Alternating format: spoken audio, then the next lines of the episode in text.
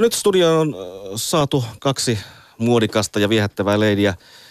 Muodista kirjoittanut kirjailija ja muotiasiantuntija Mirva Saukkola, tervetuloa. Kiitos.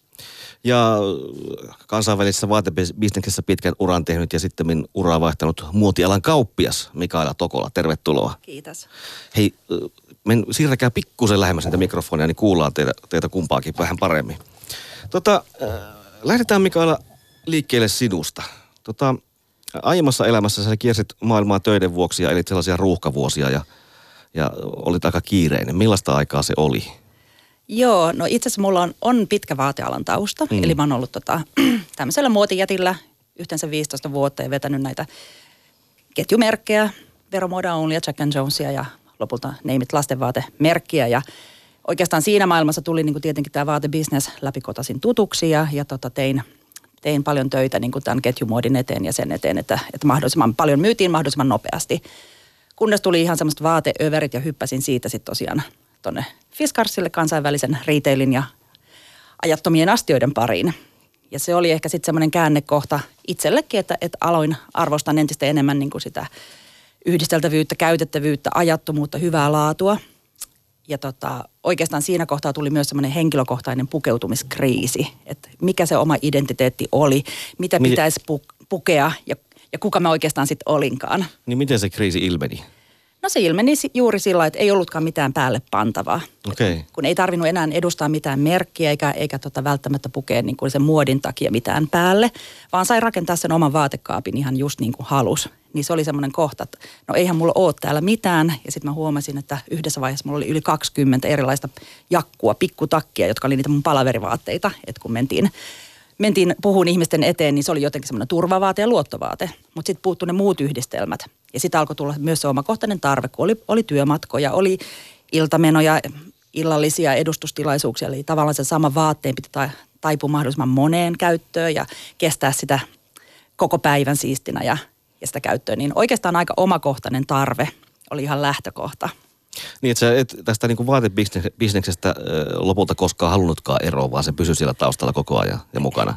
Joo, tavallaan sitten se, vaikka astioiden parissa oli aivan ihanaa ja tehtiin, tehtiin suunnittelijoiden kanssa ihan alusta niitä lanseerauksia ja uusia konsepteja ja mietittiin mun tiimin kanssa, miten ne vietiin sitten maailmalle ja markkinoille – niin oikeastaan sitten kuitenkin se pukeutuminen on se, on, on se varmasti se oma va, vahvuus ja valttikortti, että, että huomasin, että silti katsoin ihmisten asuja ja tyylejä ja jotenkin mun tapa hahmottaa on aika visuaalinen ja, ja ihmisten koko esimerkiksi on aika nopeasti niin kuin hahmotettu, että osaan antaa tästä sulle heti oikean kokoisen vaatteen tarvittaessa, niin se ei niin kuin jättänyt minua ja, ja sitten, sitten se omakohtainen tarve, että, että hei, että nyt haluankin rakentaa sen oman kaapin jonkinlaiseksi, niin mä otin vähän harrastusmielessä ensin semmoisen yhden merkin myyntiin, mikä toimi tämmöisellä niin kuin verkostomyyntiperiaatteella. Ja siitä se lähti sitten kehittyä puolivahingossa, että yhtäkkiä mulla olikin sieltä ympäriltä ja toimistoista ja vanhoja työkavereja ja ystäviä, niin olikin asiakkaana ja, ja alkoi tulla tätä toivetta, että hei pue mut, tai mä haluan ulkoistaa niin kaikki hankinnat vaan sulle. Että mä, vaatteiden ostaminen ei ole kivaa, mä en jaksa enää juosta tuo kaupoilla. Niin ja nyt, on, nyt sulla on siis tällainen malusi, tai miten, miten sitä nyt sitten pitäisikään lausua? Ihan oikein malusi. Malusi, niin äh, yritys, jonka, jonka kautta sä kauppaat sitten äh, tällaisia niin kuin bisnesvaatteita. Kyllä. Eli Bisneshenkisille lähti, ihmisille. Kyllä, se lähti sitten kehittyyn. Että ensiksi mulla oli tosiaan tämä yksi, yksi merkki siinä myynnissä ja, ja sitten huomasin, että tietenkään yksi merkki ei palvele kaikkea. Niin otettiin sitten aika nopeasti ensimmäiset Köpiksen messut, niin valitsin noin viisi, viisi merkkiä mukaan. Ja idea on tietenkin se, että jo siinä yhte, niin kuin sisäänostovaiheessa yritetään miettiä niitä eri yhdistelmiä, erityyppisiä tarpeita ja erityyppisiä asiakkaita. Kuka on enemmän se bisnesnainen, kuka on vähän rennompi, ehkä särmikkäämpi, niin eri tuot, brändit ja merkit toimii myös hyvin sitten joko yhdistettynä tai erityyppisille asiakkaille. Ja siitä se on nyt lähtenyt kehittyä, että neljättä vuotta mennään. Mm. Ja silloin alu, aluksi taisi olla niin, että kierret myös ihan niin työpaikoilla, ihmisten työpaikoilla esittelemässä ja tarjoamassa Joo. tätä palvelua. Kyllä. Ja se oli aika kiva konsepti ja edelleen mielellään osallistutaan vaikka tämmöisiin naisvaikuttajaseminaareihin tai sopiviin tilaisuuksiin, missä voidaan mennä tämmöisenä pop-up-konseptina mukaan. Ja se on myös markkinointia, mutta sieltä me saadaan myös kiinni sitten ihan niitä, sitä kohderyhmää ja uusia asiakkaita. Mutta nyt, nyt ollaan sitten muutettu tuohon Kalasatamaan, mikä on tietenkin tämmöisessä bisneskeskiössä ja meillä on paljon pankki, mm. pankki erilaisia yritysasiakkaita siinä ympärillä – niin tietenkin toivotaan, että se laajempi valikoima on siellä kaupassa, että asiakkaat joko tulee aukioloaikoina tai varaa tämän henkilökohtaisen ajan. Miten sitten Mirva Saukkola, millaisia, jos nyt lähdetään miettimään ihan tuosta niin business, bisnespukeutumista naisten kannalta nyt ensin ainakin, niin tota, millaisia asioita, millaisia asioihin naiset kiinnittää huomiota? Minkälaisia ongelmia heillä tulee eteen? No aika usein siinä on se tietty bisnespukeutumisen roolit, joita sanellaan. Ja aika usein ne ei tule välttämättä meidän kulttuurista, vaan ihmiset katsoo niin kuin mediasta, saatetaan katsoa viihteestä, että miten vaikka amerikkalaisissa lakisarjoissa naiset pukeutuvat ja se ei taas kohtaa ollenkaan meidän kulttuurin kanssa. Et mä oon itse työskennellyt muodin kanssa oikeastaan tuosta 90-luvulta asti. Mun tausta on journalismissa, eli mä oon työskennellyt monissa lehdissä toimittajana, muodin parissa, esimerkiksi Gloria-lehdessä, Cosmopolitan-lehdessä. Mä toin Elle-lehden Suomeen ja työskentelin kuutisen vuotta sen päätoimittajana. Ja tällä hetkellä, kun ajatellaan työelämää ja varsinkin tätä 2000-luvun työelämää, elämää, niin bisnespukeutuminen on muuttunut ihan valtavasti. Et vielä 1990-luvulla bisnespukeutumiseen kuului aika yksivakaasti vaan se jakkupuku mm. tai sitten se housupuku, mikä on tavallaan niin kuin mukaelma sitä miehen puvusta. Se oli tietyllä tavalla semmoinen, niin kuin Mikaela käytti hyvää sanaa turvavaate. Se oli vähän niin kuin semmoinen niin kuin univormu, mihin tietyllä tavalla sonnustaudutaan ollakseen äh, bisnesihmisiä. Mutta sen jälkeen asiat on muuttunut tosi paljon että esimerkiksi jakkupuku, niin silloin vielä roolinsa. Varsinkin jos puhutaan rahoitusalasta tai laista, niin silloin se on ihan välttämätön. Mutta sitten esimerkiksi kun puhutaan vaikka markkinoinnista, PRstä, mainostoimistoista, niin siellä ihmiset pukeutuu tosi paljon vapaammin. Ja siellä välillä ei ole, olekaan niin kuin pyrkimyksenä se, että sä tekisit itsestäsi sen todella asiallisen vaikutelman siinä jakkupuvussa, vaan ehkä sun pitää enemmänkin jäädä mieleen, tuoda esiin, että sä oot vaikka boheemi, sä oot taiteellinen, mutta silti järjestelmällinen – ja pystyt hoitamaan isoja projekteja. Eli siihen tulee koko ajan enemmän sitä persoonallisuutta, siihen tulee sitä rentoutta, vapautta ja tämä näkyy mun mielestä varsinkin Pohjois-Euroopassa. Onko Mikaela samaa mieltä? Joo, just toi, että et, et kuka haluaa jäädä mieleen ja se henkilöbrändäys, se on niinku semmoinen tämän päivän juttu. Ja aika, aika usein joudunkin kannustamaan asiakkaita siihen, että, että hei, sä oot vaikka tietyssä pankissa töissä, niin se ei haittaa, että sulla on vähän niin kuin koodataan, niin kuin, että otetaan sinne vaikka tietyn pankin väriä paitaan tai tavallaan piilobrändätään itseään sen yrityksen näköiseksi, koska sitten sä kuitenkin edustat sun asiakkaiden kanssa aina myös sitä niin kuin yritystä mm. ensisijaisesti ja sitä sun työroolia. Mutta mut eikö toi, toi mieleen jääminen on sillä tavalla vähän, vähän vaarallinenkin asia, että et, et siinä täytyy niinku tuntea ne rajat, miten, miten paljon voi niinku erottautua? No varsinkin kun siirrytään kulttuurista toiseen, niin ne rajat on tosi hyvä tuntea. Että tässä aikaisemmin ennen lähetystä juteltiin siitä, että miten erilaiset kulttuurit ää, vaikuttaa meidän pukeutumiseen. Miten esimerkiksi suomalaisten pukeutuminen on hirveän rentoa ja vapaa-ajanomaista verrattuna vaikka saksalaisten pukeutumiseen. Arabimaissa naisitten pitää olla aika kieli keskellä suuta, että sä et tietyllä tavalla rikot tiettyjä kulttuurisia sääntöjä. Samoin esimerkiksi tietyissä Aasian maissa. Mä muistan ikuisesti sen, kun mä satun olemaan yhdessä oginavalaisessa ravintolassa Tokiossa. Ja okinavalaiset ravintolat, niin saa vähän semmoinen loma, semmoinen Hawaii-fiilis, koska Okinawa on japanilaista Hawaii ja siellä on aina niin kuin suurin piirtein istua hiekassa ja siinä on tehty muovipalmuista jotain asetelmia ja ihmiset on rennosti. Mutta sitten nämä japanilaiset ää, työporukat tulee sinne töitten jälkeen viettämään iltaa, niin siinä on pomo mukana ja siinä on totta, niin se työporukka ja usein ollaan niin kuin hyvin, hyvin muodollisissa tummissa puvuissa. Ja meillä oli siinä viereisessä pöydässä sitten totta, niin tällainen hyvin rennosti pukeutunut porukka, jotka alkoi sitten keskustelemaan meidän kanssa, koska huomasi, että tässä on tämmöisiä ihan hauskaoloisia länsimaisia ihmisiä ja he pisti meidät arvailemaan, että missä he on töissä.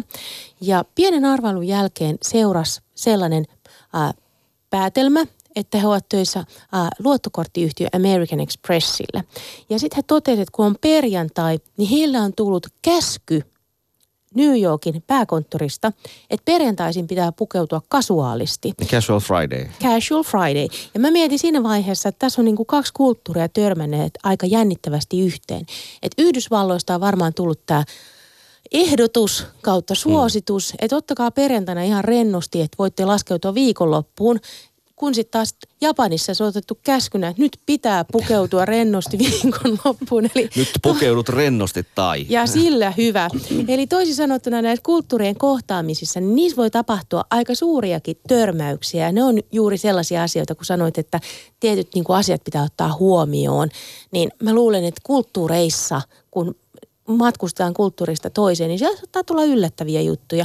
Esimerkiksi yksi, mikä on hirveän tyypillinen, kun ajattelee esimerkiksi hotellien tai esimerkiksi lentoyhtiöiden henkilöstöä, joilla kuitenkin usein on se ää, työasu, heillä on usein, usein virkapuku, mutta esimerkiksi Aasiaan lentävät lentoyhtiöt, niin aika monissa niissä on esimerkiksi tällainen sääntö, että virkapuvun ä, alta ei saa näkyä esimerkiksi tatuointeja, koska Japanissa on hyvin tyypillistä, että esimerkiksi tatuoinnit assosioidaan vahvasti jakutsaan, mikä on niin kuin järjestäytyneen rikollisuuden järjestö.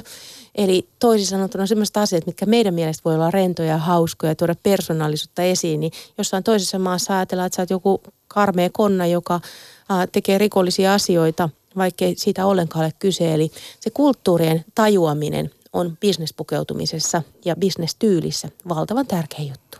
No jos ajatellaan meitä suomalaisia, ainakin se mielikuva suomalaisista on, että me varmaan niin kuin kansainvälisessä mittakaavassa pukeudutaan vähän ali. Pitääkö se paikkansa? Tietyllä tavalla joo. En mä tiedä, onko ali oikea sana.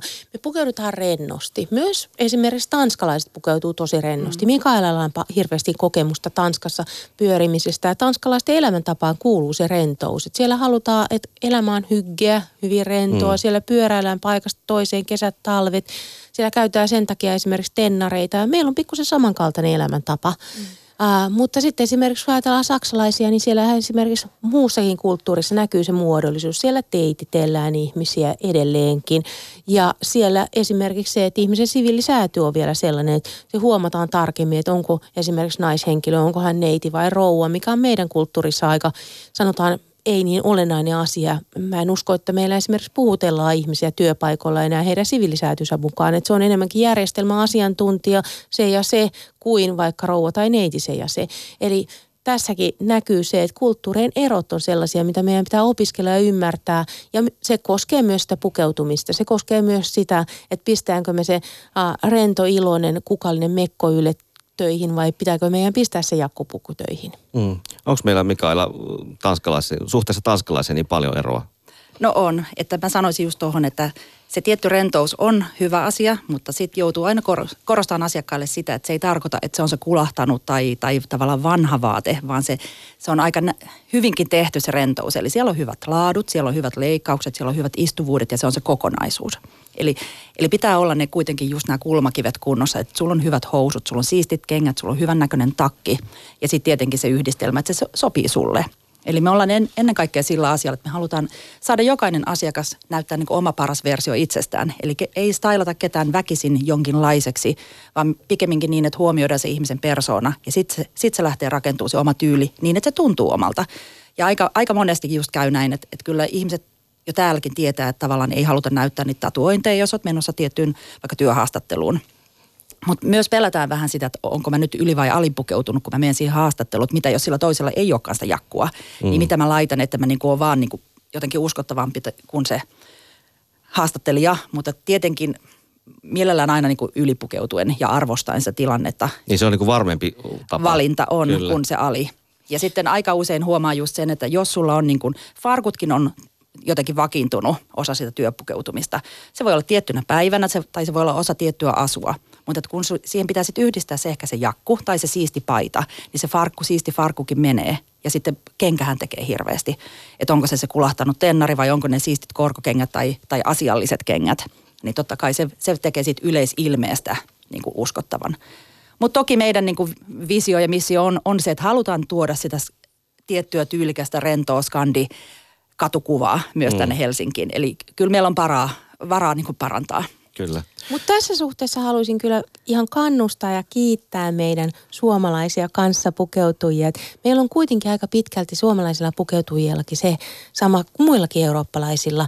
Että me tuodaan aika usein se meidän persoonallisuus esiin, mutta samalla me otetaan se rooli, mikä meidän pitää ottaa töissä. Ja esimerkiksi kun mä oon itse asunut jonkin aikaa Yhdysvalloissa, niin siellä huomaa sen, että siellä ihmisillä on usein sellainen niin kuin tavallaan virallinen rooli, mihin pukeudutaan ikään kuin rooliasuun, vähän niin kuin mentäisiin naamiaisiin. Ja sitten sen jälkeen Yhdysvalloissahan ihmisillä on usein tapana, että käytetään tosi paljon vaikka urheiluvaatteita ihan vapaa-ajan vaatteina. Eli ne kaksi tyyliä on vähän niin kuin yö ja päivä. Ja meillä mm. kuitenkin se ihminen on aina yleensä tunnistettava ja erotettava jo siinä työtyylissään. Että sä et ole eri ihminen, että sä oot vaan se työversio sinusta. Mm. Nostossa puhutaan tällä hetkellä muodista ja varsinkin bisnesmuodista. Vieraana täällä ovat muodista kirjoittanut kirjailija ja muotiasiantuntija Mirva Saukkola ja muotialan kauppias Mikaela Tokola. Tota, ainakin se oma mielikuva on sellainen, että tämä työpukeutuminen on ö, ollut viime vuosina tai ehkä jopa vuosikymmeninä niin suuressa muutoksessa. Sellainen tietynlainen muodollinen pukeutuminen, joka oli ehkä vielä jotenkin normaalia viime vuosisadalla, niin se jo, jo, jollain tavalla herättää huomiota tänä päivänä. Onko mä oikeassa? Vai, vai mitä tässä on tapahtunut? Onko tämä muutos ollut todellinen? No kyllä ja ei. Musta tuntuu, että se on ollut koko ajan sellaista aaltoliikettä. Että jos ajatellaan sitä niin kuin meidän vanhempien Suomea, ajatellaan 50-luvun Suomea, 60-luvun Suomea, silloinhan vielä oli tosi tarkat pukeutumis- ja käytössäännöt. Silloin se oli sitä, että miehillä oli se silitetty kauluspaita, oli pikkutakki, naisilla usein jakkupuku. Tultiin 70-luvulle ja silloin siirryttiin siihen, että ihmiset kulki jossain villapaidoissa ja farkuissa ja sammareissa ja se oli hyvin rentoa. 80-luvun nämä äh, niin sanotut juppivuodet toivat takaisin tällaisen niin kuin muodollisemman pukeutumisen. 90-luvulla, kun oltiin laman ytimessä, niin silloin taas mentiin vähän rennommaksi. Sitten taas 2000-luvulla lähdettiin etsimään sitä omaa persoonaa ja tuomaan sitä siihen pukeutumiseen mukaan. Eli tässä on koko ajan vähän sellainen niin kuin aaltoliike ja se heijastaa sitä yhteiskunnallista tilannetta, missä me eletään. No entäs sitten, kuinka tärkeää tämmöinen käytännöllisyys on, on niin bisnespukeutumisessa, että, että ne korot on sopivan korkoiset, eivätkä uppoa vaikkapa sinne nurmikkoon tai johonkin, johonkin rappurallin rakoon? Sanoisin, että käytännöllisyys, mukavuus, ne on ihan ehdottoman tärkeät tekijät tänä päivänä, kun valitaan vaatteita. Eli suurin osa meidän asiakkaista sanoo just sitä, että ei haluta enää kärvistellä ja ei haluta olla huonosti istuvissa tai kiristävissä vaatteissa tai, tai varsinkin ne jakkupuvut on mielikuviltaan aika semmoisia niin kankeita. Mutta sanotaan, että niin se on kehittynyt tämä teollisuus, että, että kankaathan on tosi joustavia, mukavia, silti ne pysyy ryhdikkäinä, ei rypisty. Eli materiaalivalinnoissa on, on menty hirveästi eteenpäin. Meillä esimerkiksi paljon myydään tämmöistä kuin jersey, mikä on kuin verkkarikangas, mutta pysyy silti niin kuin asiallisena, siistinä, mukavana. Ja tämähän sopii erittäin hyvin ihmisille, jotka matkustaa tai istuu paljon, on, on liikenteessä tai, tai pitää olla lavalla – Eli sitten myös se semmoinen, että, että vaate kestää myös tietyn tila, tila, tilanteen tai tilaisuuden, että just esiin, kuka esiintyy, kuka puhuu, se mukavuus tai että et tietenkään ei, ei saa niinku hikoiluttaa, että, että siinä vaatteessa on hyvä olla. Niin kyllä nämä niinku luonnon, luonnon materiaalit ihan ehdottomasti, että siellä on puuvillaa, siellä on villaa, siellä on vaikka sitä viskoosia ja jotain joustavaa kangassa seassa, niin se on semmoinen niinku käytännön juttu, että asiakkaat arvostaa mukavuutta.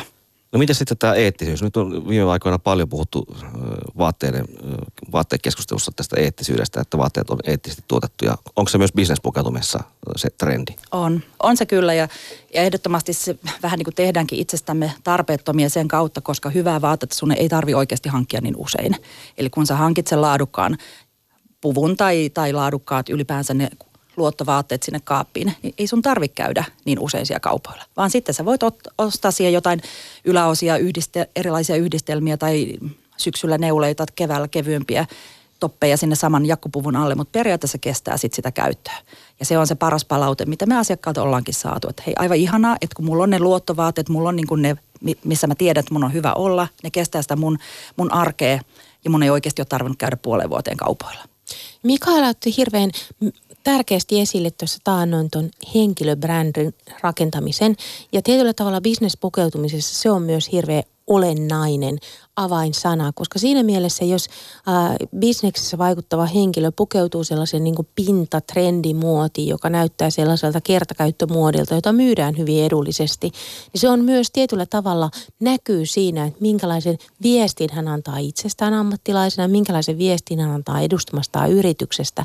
Eli toisi sanottuna, jos ihminen tulee jossain kimmeltävässä ää, alle 10 euron topissa, mikä on ostettu jostain ketjuliikkeestä, niin hän ei anna kauhean eettistä eikä ekologista kuvaa omasta itsestään eikä yrityksestään. Eli tietyllä tavalla sellainen niin kuin just näiden laadukkaiden valintojen tekeminen, miksei esimerkiksi vintage-muodin käyttäminen silloin tällöin, miksei esimerkiksi se, että vaate, vaatetta kierrätetään, juhlatilaisuuksia saatetaan vaatetta esimerkiksi ää, lainata, kierrättää, käyttää vaatelainaamoja, ostaa vaikka Mikaelan liikkeen tapaisesta laadukkaasta yrityksestä vaate, mikä sitten saatetaan vaikka muunnella asusteiden avulla erilaiseksi, niin se antaa sen viesti siitä, että, että tässä on niin sanotusti tolkulliset ihmiset ää, liikkeellä, eikä tota, niin olla miettimässä mitään tämmöisiä kertakäyttöratkaisuja.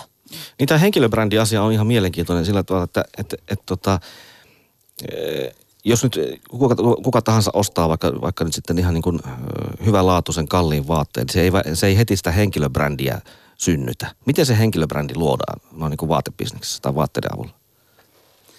No yleisesti ottaen, jos ajatellaan sitä henkilöbrändiä, niin Tärkeää on tietenkin se, että minkälaisen kuvan sä haluat luoda itsestäsi. Että oot se viituraitapuku henkilö, jollaiseksi sä esittelit itsesi lähetyksen alussa. Tämä on hyvä, kun on radiossa, niin sitä ei näe. Että. Nimenomaan. Vai oot sä, sitten se, oot sä sitten se rennompi farkkuihminen. Mutta nimenomaan se, että se jotenkin liittyy siihen sun tapaan esiintyä, sun tapaan puhua, niihin arvoihin, joita sä edustat. Koska siinä tapauksessa esimerkiksi sanoin, että... Ää, siitä, että jos sä edustat eettisesti ja ekologisesti vastuullista yritystä ja sitten sä saavut johonkin ää, seminaarin puhumaan jossain kertakäyttötopissa, joka on valmistettu epämääräisissä olosuhteissa hikipajassa jossain päin Aasia, niin ei se ole kauhean vakuuttavaa. Se on pikkusen samanlaista, että jos sä pidät jonkun niin kuin eettisen, ää, seminaar, eettisen tai ekologisen seminaarin ää, tilaisuuden ja sitten sä tarjoat ihmisille vaikka tuoremehua muovimukeista, niin se ei kauheasti luo vakuuttavaa jälkeä niihin sun kuulijoihin. Mm. Niiden asioiden pitää olla linjassa keskenään. Ja tota, se voi olla väri, se voi olla niinku tavallaan se, mistä sä haluat jäädä mieleen. Et mulla oli yksi poliitikko-asiakkaana, joka, jolla on tietty väri, että hän haluaa aina niinku korostaa, että se on se muistijälki nimenomaan osana sitä sun omaa persoonaa. Tai se, on niin kuin, se voi olla just, just se yrityksen väri, yrityksen arvot, mitkä määrittää, että jos olet design-alan yrityksessä, niin totta kai se on kiva käyttää vähän graafisempaa, minimalistista semmoista design-lookia niin sanotusti. Arkkitehdeillä on oma, oma tyylinsä. Tai sitten markkinointi, mainonta, myynti, ihmisethän on värikkäämpiä räväkömpiä yleensä jo personnina. Mutta aika usein just näin kun me kohdataan asiakkaita ihmisiä, niin sen vaan jotenkin näkee myös sen asiakkaan semmoisen oman oman niin kuin, tyylin siellä taustalla, että, että kelle se sitten oikeasti sopii. Kuka on naisellisempi, kuka on enemmän se tough business tai kello on särmää, kello on sen verran potkua siinä omassa tyylissä, että, että sitten me lähdetään rakentamaan myös niitä asuja niin kuin sen mukaisesti. Mutta totta kai sen henkilön paras asuste on se henkilön oma itsevarmuus, se luottamus omaan itseensä, asia, siihen oma osaamiseen. Ja se on se paras palaute, kun ihmiset sanoo, että nyt mun ei tarvitse miettiä sitä pukeutumista, mä voin keskittyä siihen mun asiaan. Ja tärkeää nimenomaan on ehkä juuri se, että ihmiset hyväksyvät sen oman persoonallisuutensa. Mun mielestä vielä 1900-luvun bisnespukeutumisessa näkyy kauhean vahvasti se, että elettiin enemmän vielä sellaisessa niin kuin miesten maailmassa, joka tarkoitti sitä, että naisille se ainoa bisnespukeutumisen vaihtoehto oli se miesten pukua tavallaan mukaileva jakkupuku. Ja näin ollen naiset ei ikään kuin voineet heittäytyä esimerkiksi asiantuntijarooliin siinä, että he on hyvin naisellisia. Ja tällä hetkellä kukaan tuskin epäilisi, että vaikkapa mekossa tai mm, neuleessa ja hameessa paikalle tuleva nainen, että hän olisi ammatillisesti aivan yhtä asiantunteva kuin se mies, joka tulee siinä puvussa sinne paikan päälle. Eli toisin sanottuna nyt on ehkä enemmän alettu ottaa huomioon se persoona ja se sukupuoli ei ole niin paljon enää keskiössä. Nostossa siis puhutaan muodista ja varsinkin bisnesmuodista. Äh, täällä vieraina muodista kirjoittanut kirjailija ja muotiasiantuntija Mirva Saukkola ja muotialan kauppias äh, Mikaela Tokola. Äh, jos nyt sitten otetaan vertailuun miehet ja naiset, niin onko tässä bisnespukeutumisessa miesten ja naisten välillä jotenkin suurta eroa? Tai tarkoitan, että onko se jotenkin tiukempaa esimerkiksi naisille tämä bisnespukeutuminen? No mä jatkaisin tuosta Mirvan äskeisestä, eli niin kuin puhuttiin tuossa ennen lähetystä, niin toisaalta niin kuin se puku on hirveän helppo vaate ja miehethän niin kuin on pääsevän helpommalla. Toki miehetkin niin kuin menee monesti metsään, että se on väärän kokonen tai vääränlainen se puku, mutta periaatteessa se puku on aika semmoinen turvavaate. Niin myös naisille. Ja, ja puhuttiin tuossa just siitä, että, että varsinkin edelleen IT, kansainväliset vaikka IT-alat on hyvinkin semmoisia, missä, missä mullakin on asiakkaita, jotka sanoo, että hei, se on vain helpompi valinta, kun mä otan sen puvun silloin, kun meillä on kansainvälisiä kokouksia tai halutaan olla siellä miehisessä maailmassa.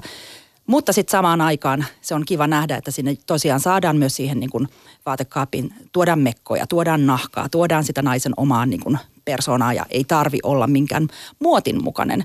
Mutta se tuntuu olevan vähän vaikeaa naisille niin kuin arvioida – että onko tämä riittävä vai onko tämä ali tai yli, yli niin kuin pukeutunut. Et ei voida mennä niin kuin juhlamekossa töihin, eikä tietenkään haluta olla niin kuin alipukeutunut. Eli usein niin kuin liian vaikka kevyt yläosa voi näyttää liian niin kuin kevyeltä yksinään. Eli se vaatii sen jakun tai se vaatii hyvän neuleen tai se vaatii niin kuin siltä kokonaisuudelta enemmän. Kun taas miehet niin kuin vetää hyvin istuvan hyvän kakaisen puvun, ehkä taskuliinan hyvät kengät, niin se on aika usein siinä. Että nythän on miestenkin pukeutuminen hirveästi rentoutunut, että ihan, ihan niin kuin katoin viime syksyn Nordic Business Forumia, niin Obamasta lähtien, niin ei ollut enää solmio, vaan se oli mm. niin kuin paidan nappi auki ja puku päällä kyllä, mutta että aika monesti mentiin niin kuin sit, vaikka siihen sitten tennarit jalassa. Eli, eli miestenkin tyyli on tietoisesti mennyt vähän rennompaan suuntaan. Mutta sitten toisaalta mä oon myös sitä mieltä, että vaikka miehillä on tavallaan helpompaa, niin naisilla on aika paljon hauskempaa. Meillä on niin paljon enemmän vaihtoehtoja, että kun ajatellaan vaikka sun mahdollisuuksia lähteä töihin, niin se on aika usein, en mä sano, että se olisi rajoitettua, mutta se on aika usein se tyypillinen miesten vaate, niin se on jonkinlainen housupari, se on jonkinlainen paita, kun sen sijaan naisen kaapissa se voi olla jotakin näistä. Mm. Se voi olla hame, se voi olla mekko, se voi olla melkein mitä hyvänsä. Eli meillä on aika paljon enemmän pelivaraa, että myöskin enemmän mahdollisuuksia tuoda sitä meidän persoonaa esiin ja omia tunteita esiin ja äh, ehkä jopa ilotella niillä fiiliksillä, mitä vaikka niin kuin hyvä kevät ilma tuo meille, äh, kun me lähdetään töihin. Onko ne värit sallitumpia naisille? On, on varmaan, mutta kyllähän miehetkin tykkää väreistä. Eli miehillä se näkyy ehkä niissä asusteissa, taskuliinoissa tai solmioissa tai, tai jopa siinä puvun värissä. Mutta sanoisin vielä lohdutuksena, että toisaalta niitä vaatteita ei ihan oikeasti tarvi olla niin paljon. Että kun sulla on ne 10-20 ehkä semmoista kulmakiveä hyvin toimivaa vaatetta, niin niistä tulee aika monta eri yhdistelmää. Eli sitten taas näille, jotka ei oikeasti ole kiinnostuneita pukeutumisesta, ei jaksa juosta siellä vaatekaupoilla, niin me aika usein niin kun rakennetaan ne tietyt asiat kuntoon, joissa sitä syntyykin yllättävän monta eri yhdistelmää. Ja sitten nämä tämän tyyppiset asiakkaat on hirveän kiitollisia, että okei, nyt mulla on aina jotain päälle pantavaa, ei tarvi miettiä, eikä tarvi olla se pintaliitäjä, mutta tietää, että, että mä näytän nyt asialliselta ja parhaalta versiolta niin kuin itsestäni. Tämä on sitten e- eri niin kuin kategoria. Naiset, jotka oikeasti rakastaa shoppailla edelleen ja, ja niin kuin käyttää aikaa siihen. Meillä on ihan hirveänkin hyvin pukeutuvia naisia. Ja sekin on totta kai kiva nähdä. Mm. No jos nyt mennään sitten vähän sillä tavalla niin kuin noin negatiivi, negatiivisuuden kautta tähän suomalaisuuteen, niin mitkä on ne suurimmat sudenkuopat, mihin nyt bisnespukeutujat täällä Suomessa, tai mihin esimerkiksi sä Mikaela yleensä sitten törmäät, kun, kun tota, ää, asiakas tulee liikkeeseen? No kyllä ne on ihan ehdottomasti, se on vaatteen väärä koko – se on aika usein niin semmoinen näkyvä, että, aika usein kun tietenkin tulla, tulee ikää, niin myös koko ihmisen koko muuttuu, niin sitten käy usein niin, että sitten vaan otetaan isompaa kokoa, kun pitäisi oikeastaan vaan katsoa niin kuin laskeutuvuutta, leikkauksia, korostaa niin kuin oikeita kohtia, eli vaatteen koko ja sitten toisaalta se vaatteen laatu. Aika usein niin se on se laatu, että ehkä meillä on vähän se kulttuuri, että ei vielä raaskita kuitenkaan maksaa hyvästä vaatteesta, joka sitten kuitenkin maksaisi loppupelissä itsensä takaisin. Ja siitä on paljon pidempään ilon, kun sulla on hyvälaatuinen neule, mikä ei nyppäänny, ja sä pystyt käyttämään sitä niin kuin oikeasti monta sesonkia. Mutta onko se kulttuuri muuttumassa? Ollaanko me menossa kohti, kohti sitä, että, että ollaan valmiita kuluttamaan ja maksamaan hyvästä laadusta enemmän? Mä uskoisin näin. Ja musta tuntuu, että se on ilmiö, mikä on niin kuin nuorilla. Että nuoret osaa toisaalta hakea myös niin kuin käytettynä sen hyvälaatuisen vaatteen. Ja sitten taas tietenkin heti, kun ollaan työelämässä siinä kohtaa, että on niin sanotusti varaa, niin aletaan ehkä satsaan myös siihen pukeutumiseen. Ja sitten musta tuntuu, että meidän asiakkaat varsinkin arvostaa sitä, että sä kuitenkin saat sillä rahalla, sanotaan 500 tonni, mitä sä ehkä laitat niin kuin kerralla tai sesongin aikana vaatteisiin, niin sä saat sillä kuitenkin yllättävän monta asiaa. Eli mm. ei puhuta kuitenkaan tämmöistä luksuskategoriasta. Ei se ole niin kallista, mutta että siitä on pitkä matka siitä Prisman tai City Marketin käyttöosastosta niin kuin kuitenkin hyvälaatuiseen vaatteeseen tai tosiaan väliin jää ne ketjumerkit. Ja se on yksi ilmiö, että kun, kun asiakas kasvaa tavallaan aikuiseksi, niin sitten se jää vähän päälle se semmoinen vanha tyyli, se ketjumerkkityyli ja sitä tullaan päivittämään. Ja sitten, sitten se on hyvinkin pienellä tehty. Se on nimenomaan se parempi valinta, se yksi hyvälaatuinen paita mieluummin monta huonoa. Tässä kohtaa mä myöskin haluaisin ehkä alleviivata sitä pitkäjänteisyyttä. Että se niin kuin tietyllä tavalla se nopea muoti, fast mm. fashion, mistä ollaan puhuttu pitkään, se ei ole hyväksi meidän omalle tyylillemme, se ei ole hyväksi maapallon kestävyydelle. Se on kaiken kaikkiaan aika usein sellainen kertakäyttömuoti, niin siitä ei ole oikeastaan mitään hyvää kenellekään. Mm. Eli toisin sanottuna se, että hankkii sen yhden hyvän ja pitää sitä useamman sesongin ja muuntelee sitä noille vinkkeille, mitä Mikaela mainitsi, niin se on ehkä se hyvä tie siihen, että miten rakennetaan se toimiva puvusto jolloin sitä rahaa ei mene liikaa. Yksi, mikä on mun mielestä suomalaisten helmasynti, ketä syyttelemättä, sanoisin, että se on arkuus. Koska suomalaiset ihmiset, niin heillä on hyvä, monilla on hyvä tyylitaju, monilla on oma persoonallisuus, mutta sitten pelätään erottua.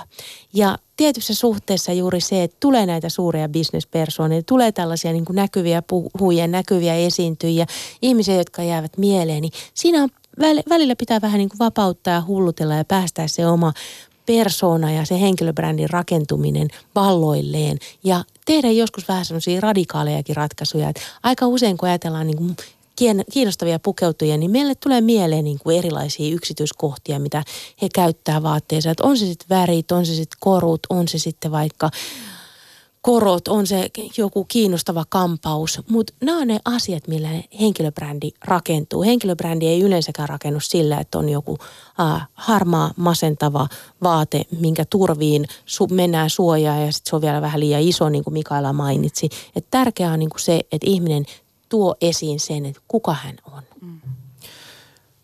Kiitoksia vierailusta Mikaela Tokola ja Mirva Saukkola. Tähän loppuun kysyisin vielä sen, että vaikka tässä nyt niin kuin – varsinkin tässä business tällaisia niin kuin päivän trendejä ei ehkä niin paljon seuratakaan kuin tuossa muuten, muuten muodissa, niin onko tälle keväälle, onko tälle tulevalle vuodelle tai tälle alkaneelle vuodelle näkyvissä jotain sellaista niin kuin trendiä, mikä bisnespukeutumisessakin olisi nähtävissä?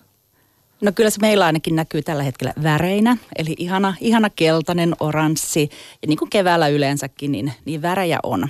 Ja kuoseja on. Eli, eli sekin, siinäkin kannustetaan valitseen aina jotain väriä sinne kaappiin. Toisaalta sitten niitä kuoseja ei kannata ottaa liian monta. Eli jo, jotenkin se oma, oma semmoinen voimaväri, tunnusväri. Väriä lisää. Väriä lisää, kyllä.